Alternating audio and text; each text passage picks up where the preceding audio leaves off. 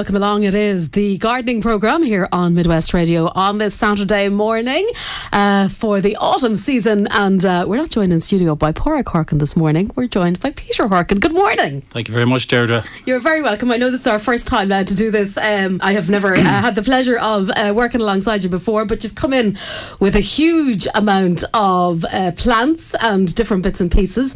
And we were just chatting off air before uh, we started. Like, it's still incredible weather altogether. Yeah, the, the weather is, I suppose, it's ideal gardening weather at the moment. Um, very good temperatures. Uh, I suppose the key thing too would be the soil temperatures, excellent at the moment for planting and, and any gardening really. Okay, yeah, and that's I suppose that's the thing that we maybe we've been covering a little bit over the past couple of weeks because it has been so really unseasonal, but it, it's continuing and it doesn't look like it's changing. So again, like this today, lovely pleasant morning. I know it's maybe grey skies, we don't quite have the sunshine, but the temperatures are there. So what should, should people be doing now this morning? Well, uh, you know, uh, as you mentioned about the temperatures, and they're, they're they're looking at these temperatures too right into next week, and really for any any gardening it's it's it's ideal weather. I suppose it's nearly like a second spring we're getting at the moment. Um, I suppose um, you were just talking earlier about the lawns yourself, and people are probably wondering about what to do with lawns. Yeah, because I mean, we're still uh, looking out and it's growing still at a reasonable rate, maybe not quite as fast as it was, you know, maybe a month or two ago, but there's still a good bit of maintenance in lawns, I think, is Absolutely, there? yeah. you, you know, and you can see the colour in them, and everything looks so green and so lush, and I suppose what can you say? The weather, if it just continues, you just keep you keep cutting and do what, what's normal, what you were doing earlier on the year. Okay, yeah, because I suppose I was wondering myself, looking at my own and wondering, did I have to continue at the same level of work? But should we should we start to tail off a little bit, even in terms of cutting, or just keep going for as long as the weather maintains like this? Well, I don't think so. I the growth is still there. The growth is, is still there, and you just you just do what you were doing. Um, a very good time of the year just to give it a little bit of a tonic or a little bit of feed, an autumn feed. And of course, that is a very good prevention for, for all the problems that incur in February or March with moss. And of course, that's a big problem. But now is a, is a brilliant time to treat that and to put an application of a, a good general autumn feed, or indeed, a, I suppose, a, an Osmo product is, is a very good product to put on this time of year as well. And that helps of course, it releases a little bit of fertilizer. Mm-hmm. Uh, and not to put on much growth, it just p- puts more strength and pour, puts more root structure. Okay, and, and gives the colour, gives the lawn that nice green colour as well. Absolutely, it, it, puts a lovely little dark tinge on it when you when you apply it, and like I suppose it'll give you an extra three or four weeks of good colour, um, and that should be done now. Okay to avoid because you know when it goes into I suppose I'm thinking now into December time and January where the lawn really becomes almost kind of yellow and things have died back and it you know it, it's just looking sad. But yeah. if you do a little attention at this stage we'll kind of build oh, up that will, and we'll maintain you know, you're nearly creeping it you're getting an extra three or four weeks of colour out of it. And a, a, a very good time too to put on an application too for weeds. You know, if there is some strong weeds in it, a few buttercups or things like that, you will see them now is a good time to put on uh, Dicofar or something like that just to just to hit those as well. And are we seeing that the weed growth is still as strong as it was, say, in the middle of the summer? I mean, we had a huge summer of buttercups and things like that in lawns. Uh, is that still as prevalent? Oh, it is. Yeah, you know, you can see it in driveways or patio areas and all that. Uh, of course, they are if grass is growing or shrubs are growing. Of course, or, or the weeds are going to grow as well too, and Okay, so t- take the opportunity again of the of the favourable conditions and trying to get those applications on as quickly as possible and it'll stand to people. Absolutely, yeah, yeah, yeah. Okay, you've come in with a huge amount of stuff, I have to say, this morning. Um, if people are online and they want to have a look through the webcam, you'd be well advised because there's loads of colour and uh, all sorts of things. Um, talk to us about some of the, the plants well, that you've brought I ju- in. I just brought in a few few uh, shrubs that are perfect for planting this time of year and give you colour for the winter and, of course, right up to Christmas. I suppose I always feel it just to have a touch and you can see them yourself. Mm. It just gives you a good idea. So we're starting with some shrub plants there to your left. They're basically just shrubs, uh, and these shrubs can be planted in containers or planted in the open ground. Uh, and starting off, probably one of the most popular ones, and a lot of listeners will know it. Uh, King Gardeners will know it. Is one called Sarcococca confusa. Okay. And you can see the evergreen foliage on it, very lush green foliage, and that foliage stays on that plant all year round. Okay, and are there? Does that come into flower at you any point? See, if you look closely there, buds, all the buds up along. and they're covered in white flowers. So in about six weeks, they'll open up into flower. So it's a beautiful winter flowering shrub. Okay, so that's going to give you some good winter colour there. Okay. And I suppose the main uh, the benefit of the Sarcococca is probably probably one of the best fragrant flowering shrubs. Okay, because we don't always associate No. many plants having fragrance, particularly in win- winter months. Not winter months, no. You know, I suppose you have your lavenders and your good stuff all through the spring and the summer, but this is probably one of the best and will equal any flowering or, or fragrant plant. So it's definitely one to look out for. I suppose an ideal place for it would be somewhere near a doorway or a, where you're going to benefit the scent or a, back door in a pot or even in a little border. Okay. But it's a very good plant. And does it mind being in the shade, or does it? Uh, what Funny enough that you say shade, it's excellent for shade. It will do well in light, but even better in shade. Okay. You know, it has that tinge or, or look of a laurel or that type of plant. Well, that it has that deep green You know- and the, the, the great foliage on you it. know, and I suppose one thing, any of those uh, plants associated like that with a dark green foliage tend to do well in a shaded shaded area. So that is one for shade. okay, and in terms of soil and things like that, N- not fussy, not fussy. Right. Just when you're planted, just a general compost and a little bit of fertilizer, and off you go. and how? What about? I suppose you know, in terms of maybe places where that might be a bit on the wet side, because some some soils can be quite heavy and find the people find it hard to grow. So it's always interesting to find plants that are good in those kind of situations. Yeah, well, it, it would, and I suppose any of these shrubs will do well in, in wet soil as long as it's not holding water, Right. it's not too much, it's not sitting in water. They're fine. They're fine. You know, and if you're worried about that, you know, you can always add in a little bit of sand or just to, to loosen up the soil a little bit. Uh, but I suppose the key thing is a little bit of compost. Um, there is a little product I just brought along Yeah. called, called Root Grow. Okay. And if, if anyone ever is having difficulty in planting certain shrubs, this is an ideal product. And it can be just mixed. You just sprinkle it onto the base of the hole. Right. And what this does is it just triggers all the mic- microorganisms i- in the soil. And that, and that And just it promotes the, gro- the growth. Absolutely, it pro- literally, it does what it says on the it- packet. It, it does, yeah, Yeah. You know, and it's all on the packet, the instructions, and it's great for uh, trees or fruit. There is a couple of plants that uh, you shouldn't use it on, the likes of brassicas or maybe heathers or rhododendrons. But for everything else, it's a brilliant product. And if I, anyone is ha- having any difficulty in a particular plant, they should always apply a little bit of this. Okay, and that might give the plant uh, just an, an, an added extra um, to, to be able to get into the ground and to, to, to establish itself. It just gives them that start, you know, Okay. and particularly for the root system. And once you get the roots going, of course, it's rest- like anything. the rest follows. The, rest just follows. Okay, so root grow is uh, the name of that. Okay, so that's our sarcococca. And when the when the when the flowers come out, are, are we talking about big big big flowers or just small dain- delicate? They're probably dainty little. Yeah. Uh, you, you know, they're like a gypsophila. You know that the the gypsophila would be the the bridal wreath Yes. which you'd see in flower arranging. It's something like that. It's a very neat, delicate. You know, I don't know the word for. Pretty little Tea- flower. Very pretty little flower. Okay, yeah. and will it does does it stay in flower for long then? Not a whole lot, uh, probably about four to five weeks. Well, still, in the winter time, though, that yeah, can be quite a yeah. significant length of but time. it's something you would always, you would always look out for the following year. Once you get it and once you see it in flower, you'd be always waiting for it. And you'd be always waiting for that particular week for it to come. Okay. Because you will, the fragrance and is the, the scent of very it is- beautiful. It's very well worth waiting for. and for. if people plant it now, say for example this weekend, uh, will they have flowers this year? Oh yeah, yeah, yeah because you so can the buds are the there; buds. they're, they're Yeah. all going to come into Yeah, flower. yeah. Okay, great. What else have we got there, Peter?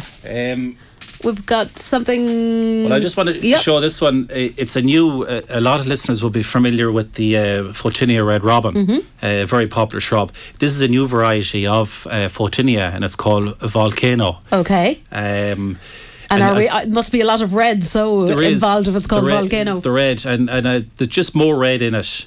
And uh, I suppose you have the little lacerated leaf on it as well. It just gives it that little bit of uh, uh, Uh, an, an extra identification on it. And okay, so the, the, the more traditional Photinia doesn't have that laceration ha- on the it wouldn't have that, no. And you've just more red and more deep red colour in this as the plant gets a little bit older, and probably has a more a, be- a better shape to it. You right. know, it just doesn't get. Yeah, because red robins can go. They can go very get very stringy and bushy, very and leggy, yeah, you yeah. need to kind of really keep keep on top of them. Well, yeah, that's true that you say that because you should be just trimming them maybe three or four times a year, and even if you're only taking off a few inches, Yeah. just to keep them in, in touch, and that keeps a much better shape on the plant. okay. It's something that the growers or the nurseries you'll always see if you look at any of these young plants where they have been cut in the centre, and that just promotes side breaks. You know, and that's very good practice that you should do that with, with, with all shrubs, really. To keep them. You know, so that they're not just all growing up one big exactly, stem in the yeah, middle, yeah, but that they get yeah. to, to branch they're out and just to branching out. out. You have it, yeah. Okay, so that's Photinia, and again, that would be suitable to go into the ground at the moment. ideal for the ground, ideal for containers, perfect timing for planting it now. You know, and I suppose with the weather we're having at the moment, with the soil temperatures the way they are and the way, and the way the weather is, you'll have very good strong plants then for next spring coming into the season then. Okay, because the extra bit of warmth is giving Exactly. them an opportunity to get established. How, how, how big is that going to grow? The Photinia, well, I suppose they will get to eight, eight to nine feet in height if you let them, uh, even a little bit more if they're in a sheltered area. Mm-hmm. Okay. But you can be your own boss with Photinia. You can keep Photinia to two feet, or you can keep it to twelve feet. That's Okay. that's entirely up It's to up to yourself. the, it's up to you and the space but that but you I have. suppose that the point I'm making is don't be afraid to prune them and, and prune them hard because they, they will take a lot They'll of take pruning. it. Okay, great. Now, I, I thought this might have been a laurel because I was looking at it over the top of a computer, but not quite. no, but you were you were very close with with the leaf foliage. It's very similar to a laurel, and I suppose that you know there's a few benefits of that. That it's a very tough, very hardy plant. so this is This is a plant called Skimmia obsession, and it's it's a new Skimmia. Um, listeners will be very familiar to Skimmia. Uh, it's a very good winter plant, normally associated with red berries and white flowers for the spring. okay, and we've got we've, we've got we've got red berries on this one most You have, definitely. you have, and it ticks a lot of boxes. This plant because it's it's ideal for pots or containers, ideal for for beds, uh, great for shade, uh, brilliant plant for shady area. Um, And do those berries attract birds and wildlife the wood, now? the wood Okay, indeed, the so- wood. So that's a good thing too. And you know they are they're, they're lovely now when they come out in berries. So you just if, if you are and you want to mine them for yourself for a few weeks, a good idea maybe just at certain periods of the day just to put a bit of a net or maybe something. Okay, Or just let the birds feed away if, Which, if which, whichever, yeah, I suppose uh, if people are trying to attract wildlife and birds into the garden, um, and particularly maybe the smaller birds, it might be Yeah. a, a good plant for, for something like that. Yeah, yeah. Okay, um, and easy enough grown. easy easy grow easy um I suppose it, it's a plant that just likes to get settled in very quickly, and I Okay. suppose that's where the root grow on particular plants. And some people would will have problems with skimmias. You know, they tend to be a bit of yellowing in the leaves, or uh, but the, the trick with the skimmy is to get it settled in very quickly. And, and with root grow or good compost, you know, you can get ericaceous compost. What I mean by that is that there's no lime in it. It's a lime-free compost. Skimmias tend to like they don't like too much lime, or even the water and you know the normal rainwater can bother them a little bit. Right. So you just need to help them, and there is specific feeds for that. That'll kind of balance out that Exactly, in the they call soil. them ericaceous feeds. You know, they're feeds that don't c- contain lime, and if you do that, you, you'll have no problems with them. Okay, but if it's uh, yeah, so so take the time really for preparing the ground and the Yeah. growing area as much as possible, Yeah. and you'll you, Yeah. you'll get the benefits from it. No, I I would say to get the berries for the following year, then you need a partner for it. Mm. Okay. You know, and I, I, I suppose I brought. I Have brought, we got- I brought him as well, Excellent. and, and that's called rubella. So that's your rubella. And Okay. The, these are uh, what happens with the rubella. These are flower buds. People think they're they're, they're berries, Yes. but they're, they're tight buds, and they remain like that till about March, and then they open up into a white flower and a very fragrant flower as well. So putting these two plants, you don't have to put them side by side. You can put But them maybe ten or twelve feet apart. And they will pollinate each other, and then you get the berries on your obsession then for the following the- year. Okay, so you'll, and you'll so one is really uh, benefiting the garden Yeah. in the springtime, and the other is benefiting the garden in the autumn time. Exactly. Okay, well, that's a, yeah. that's a, that's It a lovely balance it's altogether. nice mix, so yeah. really try and get the two together if you don't have if, if you don't have um, well particularly if you're putting in I- I- yeah, the- only if you want, What- and obviously you do want to get the berries for the following season. You, you need the rubella. you re- okay You know, okay. and it is a question that we get asked a lot. You know, why haven't I got the berries the following year? And you, you just need to, and I suppose a point of purchase, you probably just need to think of that too as well when you are okay buying I- again. okay. Now saying that, if your neighbour has them or if there's a few around, that that'll That'll that'll, work too. serve right okay but ni- nice to have the two perhaps in the garden um okay so uh, what we've got another one there I think Well, another skimmia as well I have we just for, for the um, this plant is, is planted a lot for pots again or indeed graves. Mm-hmm. And this is which is a question in fairness now we get quite a bit on the program yeah. Peter yeah yeah, yeah, yeah. Uh, suitable you know plants that are suitable for for graves This is great for the graves, and it's it's a great little plant. You know, coming up to Christmas, this plant stays like that till next March. Okay, so just to describe, this is a skimmia, It's I think again. skimmia. Yeah, Now, and I suppose uh, the benefit about this one is it's self-fertile, and what I mean by that, it produces its own berries and flowers. okay, so, you it don't doesn't need, it doesn't need the partner. It doesn't need the partner. Okay, and really big berries on this one. Very lush, yeah. And as I said, it'll stay like that till March. So you have great colour. The birds, for some reason, don't tend to pick these berries either. Okay, so you you're, so, you- so so you're getting the full benefit of it. Excellent. You know, it's a great plant for around Christmas. I suppose it gives you that little bit of Christmas feel about Well, it. it is and red and green, although we don't like to grave. mention Christmas too No, early. No, but, But it it, does. stays like that. Yeah, excellent. And does it grow very high then? I mean, that seems to be a little smaller in the pot that I'm looking at, but is it the same height in terms of the other one? No, no, no, no. The other ones will get to about three feet, Yeah. uh, four feet in height. This particular plant to get to about 18 inches and maybe a spread of about two feet, three feet. So a Okay. lovely compact Right, shape nice, and, nice and tidy. Yeah. And in terms of um, cutting it back and things like that, then just, you really just you've no, once a year maybe or you've something. no work to do with that at all. Okay, You don't even have to prune it back. Self-maintaining. Reverse- my reverse favorite, Sienna, ki- yeah. my favorite kind of Yeah, plant. Um, we have some flowers as well, I think, this morning, or at least some other colour, shall we say, uh, for autumn and going into the winter. What have we? What have we got? Well, uh, I just brought a few little bits just for if you're flipping over and you're changing your containers. Now, it's a hard thing to do at the moment because begonias and petunias and all of those plants are still looking quite well Mm. if people are looking after them and feeding them. But I think there comes a point where you just say, you got to get rid of them and, and change over. And now is a good time to do that. Oh, because otherwise, really, you might be left with nothing you when, might when be they left do with die nothing, off. Mm-hmm. or you might just come to a point where it might be worth it. So, so it is a good time, and there is some lovely plants. Just to change that, um, I suppose the one that comes to mind, uh, you mentioned yourself, Deirdre, Yes, is the little mini I just. I, I passed by a couple of um, larger pots. Now it wasn't in a house, but it was more kind of around a business area during the week, um, and there were really beautifully planted two colour schemes going on, and just really lovely splash of autumn colour. yeah, yeah, they're great for that, and, and this weather is perfect for them. As you know, the colder the weather, the hard frost does hit them, and it just stuns them back. But once the weather picks up again, then they're off They're again. off again, and so far so good this year. Oh yeah, so far it's. It, And that that's a really beautiful pink colour that you've is, brought in. yeah, I mean, really yeah, delicate yeah. and vibrant. So they come in three or four different colours, you know, reds or whites, and, and they tend you're better off maybe picking them, picking one colour and doing a batch of that, or planting three of that or five of that. Stick to one colour; they tend to look better that way. So you have a nice rather display. Mm. than just mixing them, you know.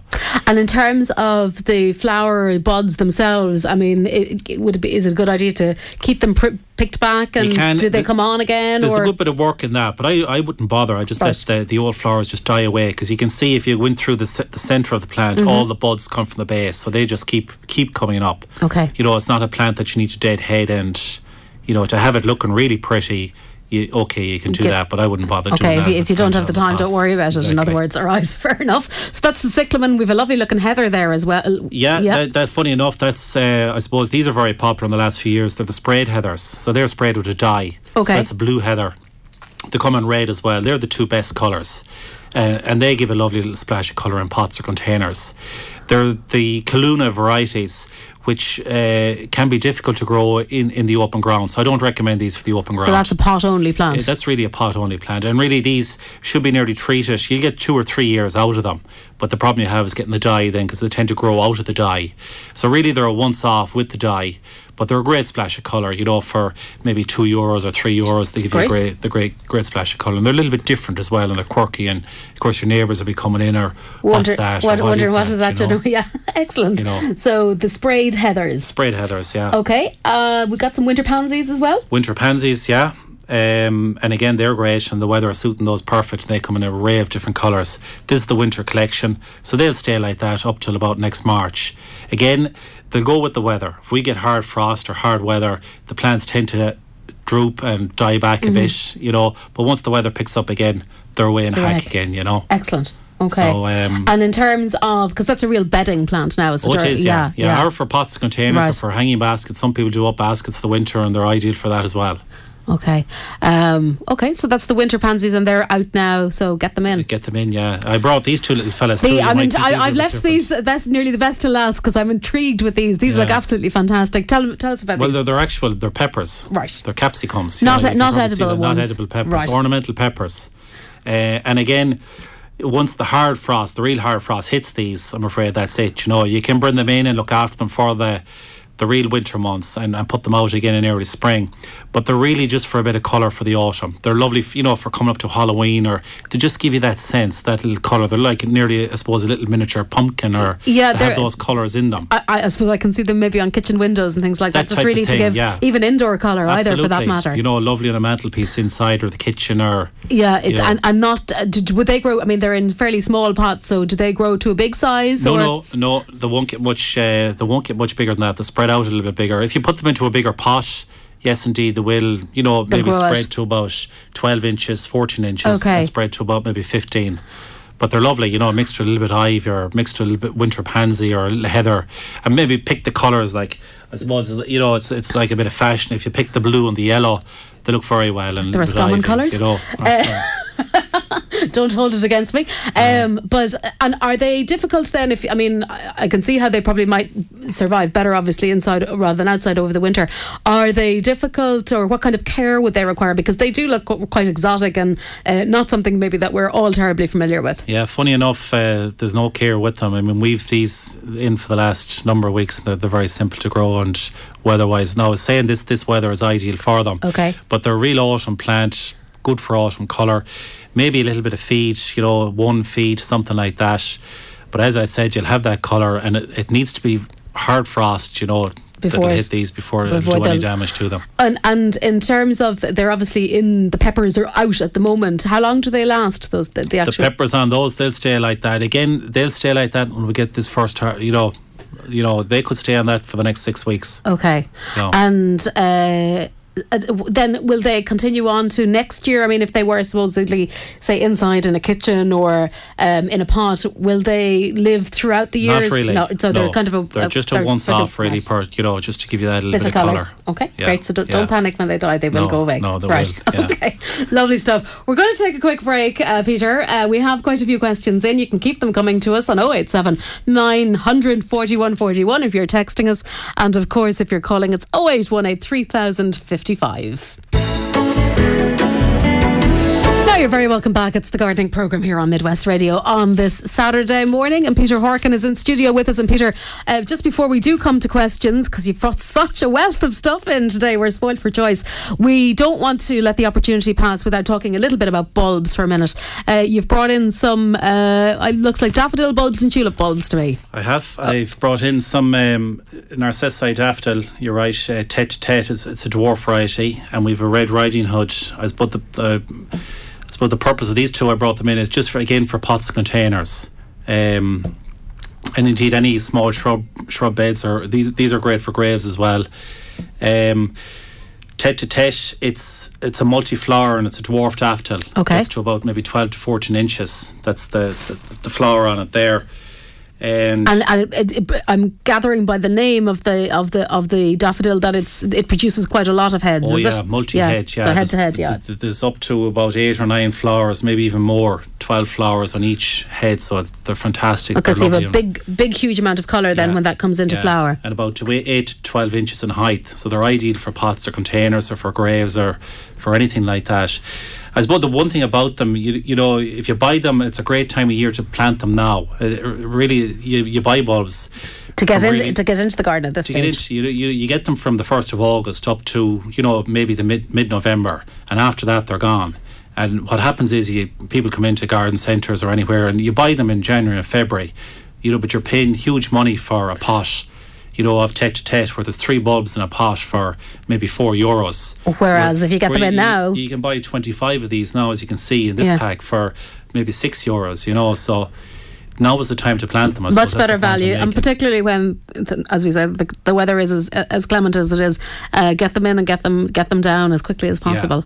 And then the Red Riding Hood tulips, um, so, similar. very the exact same just in the tulip you know 8 to 12 inches again they're multi-headed as well loads of flowers on them lovely foliage on them too you can just see the striped Yeah. foliage nice red tinge in it as well So it, yeah, that's quite different actually because you don't see that maybe on the standard tulip as such, um, and they're quite a big head for a small plant. Oh, they are, yeah, yeah, and they look lovely in containers. They they're they're beautiful in spring. They're a great splash of colour, even in hanging baskets or window boxes or anything like that. They're they're great for. Okay. And indeed, you know, for ordinary daffodils, for snowdrops or bluebells, And you, you know, I suppose if we're, we're in the garden centre ourselves in spring when those plants are out in flower, that's when customers come into us and looking for these plants because they can see. I suppose they can see them in flower see at that flower stage. But snowdrops, but you can't get them at that time of year. It's too late. so now is the time. Now is the time. You know, and even for for large daffodils, you know, for naturalising daffodils, daffodils like Ice Follies or Barrett Browning, you know, there's a huge, huge selection at the moment and all different colours. So I suppose really go go and do a little bit of investigation, call Yeah, into the garden centre, see what's there, and uh, get them into the ground so you'll have lots of colour for this coming year. Okay, uh, Peter, we're going to have uh, a look at some of the questions because uh, lots of people have been sending them in. We're going to start with a question on pampas grass. Uh, pampas grass that's 10 years old, it's never flowered. Listener is wondering why this would be. Um, it just could be a, a fact that the plant it could be in a very deep or a very rich soil, and pampas grass could be just growing and growing, and it, it could have a huge shrub, loads of foliage, and I, I'd say that's what the listener has, and it will come to a time where it'll just slow down. And stop putting an energy or a focus into growing, mm-hmm. and then it will just it, it will flower. Um, Is there anything that we can add here to, to, to bring is- that on? There is. uh, There's a few things they can do. Uh, the, if the listener, if they have never cut back the pampas grass, they should do that, and they can do that in January and February. And I mean, cutting it back, you can cut it right back to the base. Of course, in the old gardens or in the any of the estate gardens, pampas grass was always burnt, burnt to the ground. Mm-hmm. It was the easiest way to do it All right, okay. and then you just get the revigor of the younger shoots coming up, and they tend, they, I suppose, they tend to be better able to flower then as well. Potash is very good for it as well. Now it is quite difficult if it is. So once you cut it back to the ground, give it a shake or buy a box of potash, and I'd literally put the box of potash onto it, and that will help it as well too. Okay, so that'll slow down the, the, the growth from the nitrogen it- and, it- and start bringing on the flowers. Exactly, yeah, yeah. Just puts more of a focus and more of an ener- energy into flower buds and producing flower buds. Great. Uh, now, a listener has a holly tree in an unhealthy condition. Roses are growing up through it, and they're wondering would the roses be taking all the nourishment from the tree? They're old climbing roses. Yes, they would be taken, you know, and holly needs, um, it can be a, a difficult just to get it going, but once you get it started, it's very easy to grow it. So anything hampering it like that should be taken out or pulled out, yeah. And roses are very vigorous, particularly climbing roses, if they're rose rugosa or strong roses, they will take a lot of nutrients from the soil and affect it. Okay. So So, and then and then to keep it, look after it then and keep it, you know, with a liquid feed or one feed or anything like that. Uh, roses or uh, hollies tend to do well too from an ericaceous feed, as I mentioned earlier on. You know, get something that doesn't contain. You can get these granular feeds, and they're easy to apply. You just shake it around the base of the plant. That tends to be a one once once off feed, Right. And then maybe with your one, then you can come on every three or four weeks and give them a feed of that as well. okay, boost it up, and then it should Just to boost it up, yeah. It, should come good Yeah. and and remove the roses from Yeah, from the situation. You know, if roses are going up through a holly tree, they're just strangling it too, and they're they're just taking from it. Okay, great. Now, here's an interesting one. A listener picked cherry tomatoes from their tunnel and they'd like to know what is the best way to store them. Is it possible to store them by freezing? Well, I, I, I we don't. We don't think it is. I don't think so, Yeah, no, we think. Uh, well, I suppose just from my own uh, bit of experience, uh, more in the kitchen rather than the garden. As people listening to this program will know, my experience in the garden is limited at best. But um, I think if you probably cook them and then freeze them. Yeah, Yeah. You know, I suppose it's chutneys or stuff like that, Yeah. or it's just making up, but no, you can't. not not just directly off o- off the plant. Um, okay, a listener has a camellia plant. Uh, It's outside in its own plastic pot, Peter, and can they put it in a bigger pot and put it into the patio for the winter? They can indeed, yeah, yeah. Okay. That will, uh, as long as it's cool, you know, there's no radiator or anything like that. That it's a cool patio. I presume if it's a patio inside they're talking about. yes, I or- imagine so. Yeah, uh, there certainly wouldn't want to be any radiators or anything near it. Uh, and I, you know, even it's probably better off if they leave it outside in a sheltered Okay, I suppose maybe that's Yeah. You know, and that might be it on the patio. That's that would be the best place for it. A very good time to to repot a camellia, not to go for too big of a pot. You know, maybe a size or two up, or maybe more of a decorative pot. But certainly don't go into a pot that's twice the size of the pot you're taking it out of Okay. uh, there is a danger then that you know it can trap a bit too much water and the plant is taking up too much water.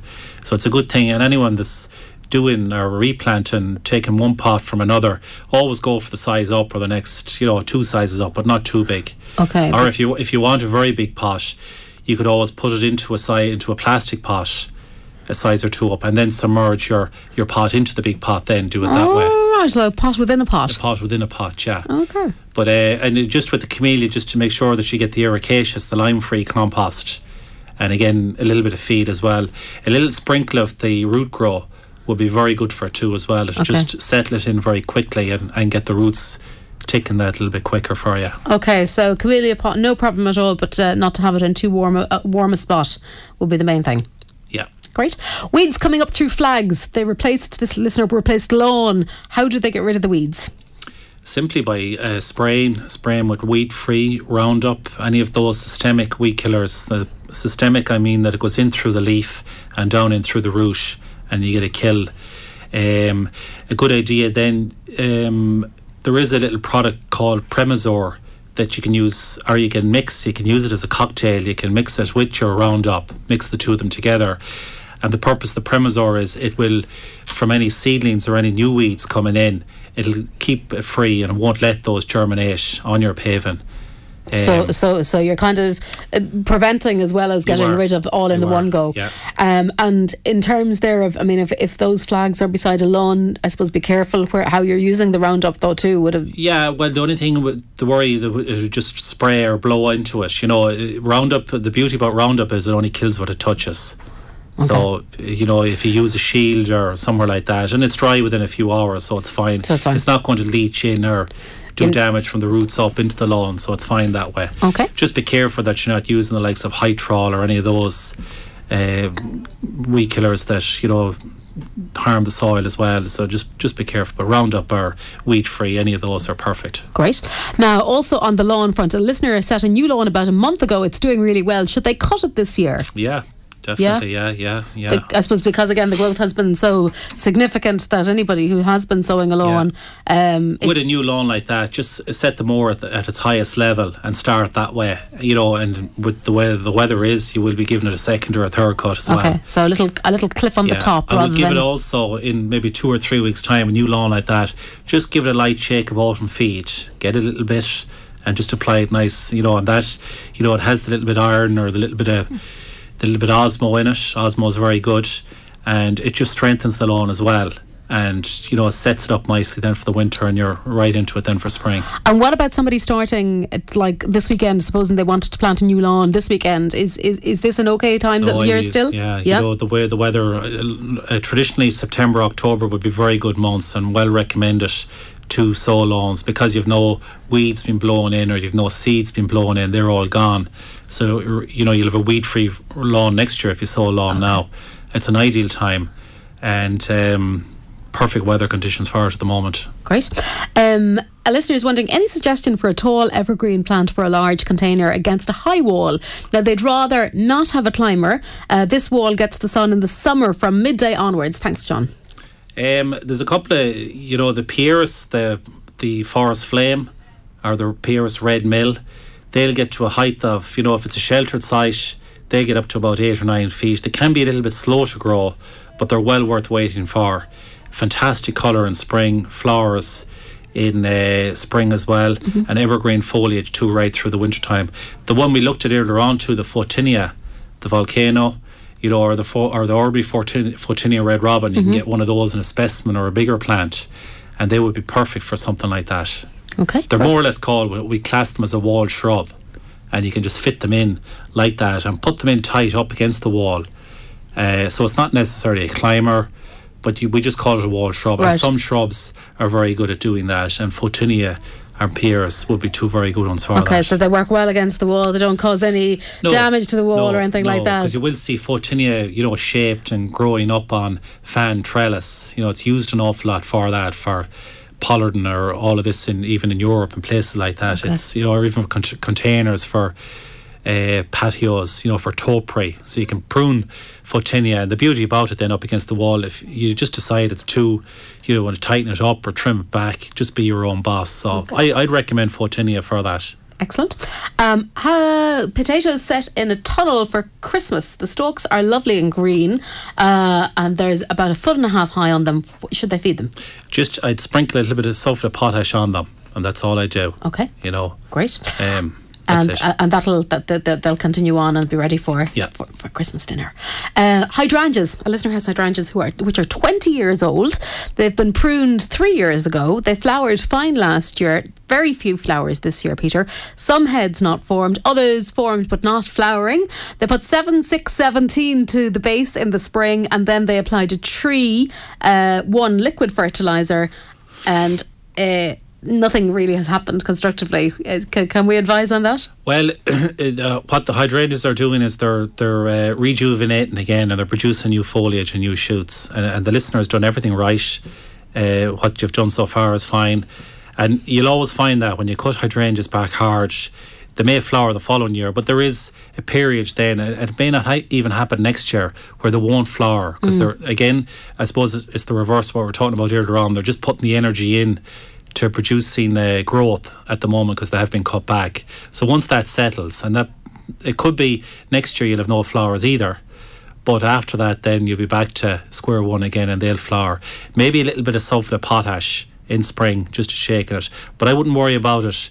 Pruning them hard because sometimes hydrangeas can go unsightly and, and very woody looking, and you have to do that with them. Okay. And particularly after 20 years. But then you're you're sacrificing really a year or two where you're going to have no flowers, but they'll be they'll be back They'll again be as back good as ever. Okay, so you're, you're doing all the right things, Emery. Thanks very much for the question. Right, we're going to take another quick little break. Peter is with us for uh, a while longer. It's just coming up on a quarter to ten. Now you're welcome back. It's the gardening program here on Midwest Radio. Uh, Peter Harkin is with us this morning. Peter, we mentioned about the skimmia there um, a little bit earlier and being suitable for graves, and I think we've uh, opened up quite a few questions in relation to suitable plants for graves. Um, can we just can we just give the name of that skimmia for the graves that we touched on again? There's a few queries. Skimmia reevesiana. Reevesiana. Reevesiana, yeah. Okay. It's just the dwarf, uh, self-fertile, self-pollinating skimmia. Great. That's, that's the easiest way to describe it. Any, you know, you'll pick it up anywhere. It's Excellent. And you also have another uh, plant there, which you say is also quite a good one for I have indeed. It's one called Pernettya. Okay. Um, It's- It's actually very beautiful. I'm just going to briefly describe it for people who maybe aren't familiar with it. It looks like it has little. Um, they're not flowers. They're kind of berry, white berry type things. they are. They're like the, you know, the snow. They're like the little. Um, the, the squeeze them in the nice little centre. They, they just squish out with, with uh, little uh, moisture in them. But there are loads of berries on them, and they keep coming. The- Yeah. the birds do pick them, but, but for some reason they just keep their multiple come right from the base. Uh, listeners are Pernettya. It's it's a common enough plant, but this time of year it's fantastic. You know, and it comes in the white berried varieties, red and pink. Okay, so the variety of colours, because we're we're looking at the white one in the studio Yeah, this morning, yeah. and I have to say it is laden down with It is, berries. It yeah. looks fantastic. And I suppose with the weather we've had in the summer we've had in the autumn we've had, you know, anything that has a berry is reaping the re- rewards for it at the moment. Everything is just ticking for it and they're looking very well. They're looking very, very well. So that also would be suitable if people were looking for something interesting for graves. It, it is, and it just gives you a different option. It's white, it's a nice colour, you know, you get the other ones in pinks and reds as well. Great. You know, it's just something different. So- there, I suppose there is a lot of plants out there if you look for them for for, For growth, yeah, you know, okay. suitable. Uh, yeah. And they're very good for putting into a container. They don't require depth, you know, so they're for shallow spaces or you know corners in the graves. You can do it. You can plant these for it. and and they're fairly self-maintaining, They are. so you don't have to um, you don't have to worry about them too and just much. on that too, some some of the, the heathers, the erica. I know we talked about the Calluna varieties, but if you look for the erica varieties, things like Myretoun Ruby or Kramer's Red or Eva Gold or Fox Hollow, they're all varieties of heather. And they're fantastic too for graves. You know, they start to flower now, and with the weather at the moment, you will see them coming into flower, and they stay in flower from now right up to March. So you've nearly, you know, you've five months of colour as well. They're evergreen as well, and they get, they're they're excellent for that too as well. So there- there's loads of stuff out there. Great. Now, uh, there's just one other uh, shrub that we're going to touch on here uh, before we come back to questions, um, and this is this is uh, It's a plant called Nandinia. Nandinia. So we have kind of green leaves, and then they some of them are they're a little bit variegated, are It, they? it is well. The, the, um, there is a this is a new variety called Obsessed. There is a variety called Domestica, and uh, the the beauty about Nandinia is, is for the autumn colour. and they're a little bit slow coming this year because we're not just getting the, the cold weather, but Okay. the colder the weather gets, These guys like it. the, these guys, and you can just see the red tinge coming on it. Mm-hmm. Like this plant will turn just like a Virginia creeper. You know the red ivy you'll see up on the wall. It turns that dramatic. So, and is, the red is the red that Oh, that yeah, deep red? Yeah, I mean that that just goes that just turns to red. Fantastic autumn colour. Uh, some lis- listeners will be familiar with the variety Nandina. Others won't. Lovely plant for the lovely shrub for the garden. And does it grow big? It gets to about maybe three to four feet, so a nice size shrub. Will do well in a container as well. As I suppose any plant will do well in a container, but it's a lovely plant to put into the garden, out into the open, Yeah, looks lovely. and It's to not, enjoy it. it's not. It's not. It's not too big. It's not too anything, and yet it No, gives you that nice bit of vibrant color Yeah. as, as the weather no, gets it is colder. deciduous. Then what I mean by that, Right. it loses all the foliage for the winter time. You know, which is a good thing if Mm-hmm. it's in an open or an exposed garden. It's very good, but it'll hold that foliage. You know, once we get the very first hard frost, but you'll have fantastic autumn colour, lovely red foliage on that. Excellent. Okay, we're going to come back to questions. Uh, cabbage seed, Peter. What is the when is the right time to set cabbage seed, or how do you do it? Well, you can sow it now. There's there's varieties out there at the moment uh, that you can just put it in now and sow it now, and you have it in spring. Okay, and anything in particular that we need to do soil wise, or anything? Just Not really. Bang no, it in. Just bang it in. Yeah. Okay, That's great. all. Um, plum trees, eight or nine of them, growing about four years. They always bud, but there's no fruit. Yeah, it's a difficulty with plums. Plums tend to stay and grow in the soil up to about maybe five or six years, even seven years, and then they'll then they'll focus on fruiting. I suppose they're putting it's like the hydrangeas earlier on, the pampas grass. They put all their energy into growth first, and then they'll focus on fruit. Uh, I suppose in the the old times, our old gardens they used to always dig the hole first, maybe three or four times the size of the pot, and lay a slab on the base of the hole just to restrict the growth so it'll stop growing. Uh, obviously, that's something the listener didn't do. She may have very good soil, deep soil. So that's all the plum is doing. It's just growing and focusing on growing. It'll come to a stage where it'll stop and then it'll produce fruit. Uh, to help it along the way, just a little bit of sulphate of potash again. Put it on now and put a little bit on again in spring. Okay. But it could be another year before you'll have no fruit.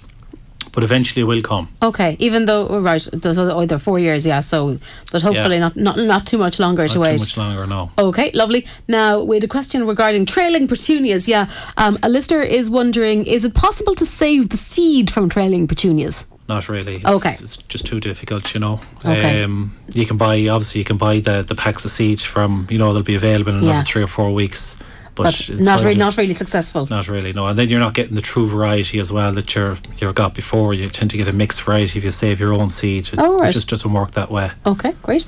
Can we? We talked about daffodils and tulips, obviously, in the bulbs. There, can you sow them together? Somebody is wondering, or at the same time? You can indeed. Yeah. Uh, obviously, the flower maybe flower at different times, which is a good thing. You know, a lot of people plant snowdrops, bluebells, and daffodils together. Right? And the idea of that is because you have the snowbells, the, the snowdrops coming out first, then followed by the bluebells, then followed by the daffodils. So you can program it and have colour nearly Throughout for, for a good period of time exactly. in the spring. Yeah, yeah, and very simple and very easy. You know, daffodils and tulips. You know, they're probably the easiest of all. You know, they have their food source, everything is in them. Always, as a rule of thumb, plant them twice the depth or plant them twice the size of the bulb into the ground. Okay. So you know, if your bulb is maybe Oh, as in twi- inches, twice the depth of the bulb. yeah, Yeah. so you're right. just putting it down twelve inches. So it's they're very simple, very easy to grow. Um, I, I, we talked. No, we talked about hydrangeas already, and I think that answered. Um, should a listener feed apple trees now with potash or wait till the spring? I do a little bit now. Put a bit on now, and I put a bit on again in the spring. You know, you could even put something like Seamungus or an organic base just to give it a top dress, or even a farmyard manure, a light sprinkle of that just now, just for the winter time, and maybe leave your potash then till February. But there's, there's no harm to put on a little bit of potash now and a little bit more on in February. Excellent. Is it too late to set hardy laurel hedge? No, it's ideal time for planting uh, hardy laurel hedge. That's uh, that's the prunus, the it's the laurel, the common laurel, common hardy laurel. laurel. Excellent time for planting it. I mean, soil temperatures are perfect. The hedge will just take off, and uh, by doing it now, it'll be well settled in. And I suppose that's the key to planting shrubs or trees this time of year. I suppose they're well settled in, Mm-hmm. and once you hit the new growth season, then come February, March, they have that period of settling in done, so they're straight into growth. The difference is if you leave it till next February, they're nearly it's nearly the following spring you're waiting for the For the, plants for the to plant take to really off take off.